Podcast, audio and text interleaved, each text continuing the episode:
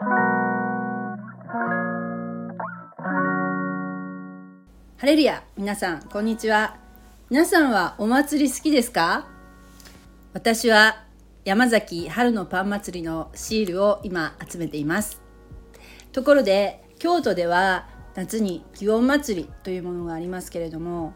あの山鉾を飾るタペストリーがなんと聖書の物語のモチーフになっている図柄があるっていうのはご存知ですか？どの場面かと言いますと先日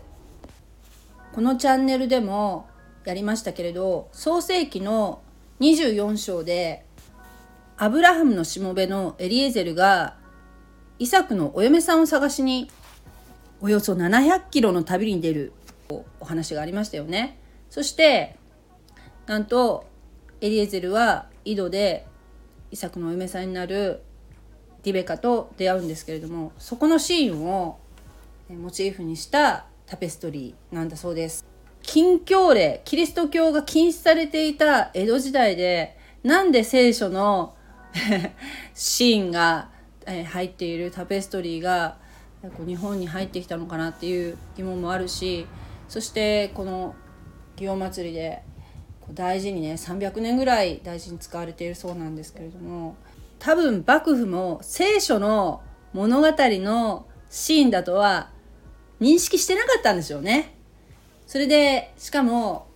リベカが水亀を傾けて、えー、エリエゼルにお水を飲ませてる場面なのでこれがお水じゃなくてなんかお酒かなんか飲ませてるんじゃないか若い娘が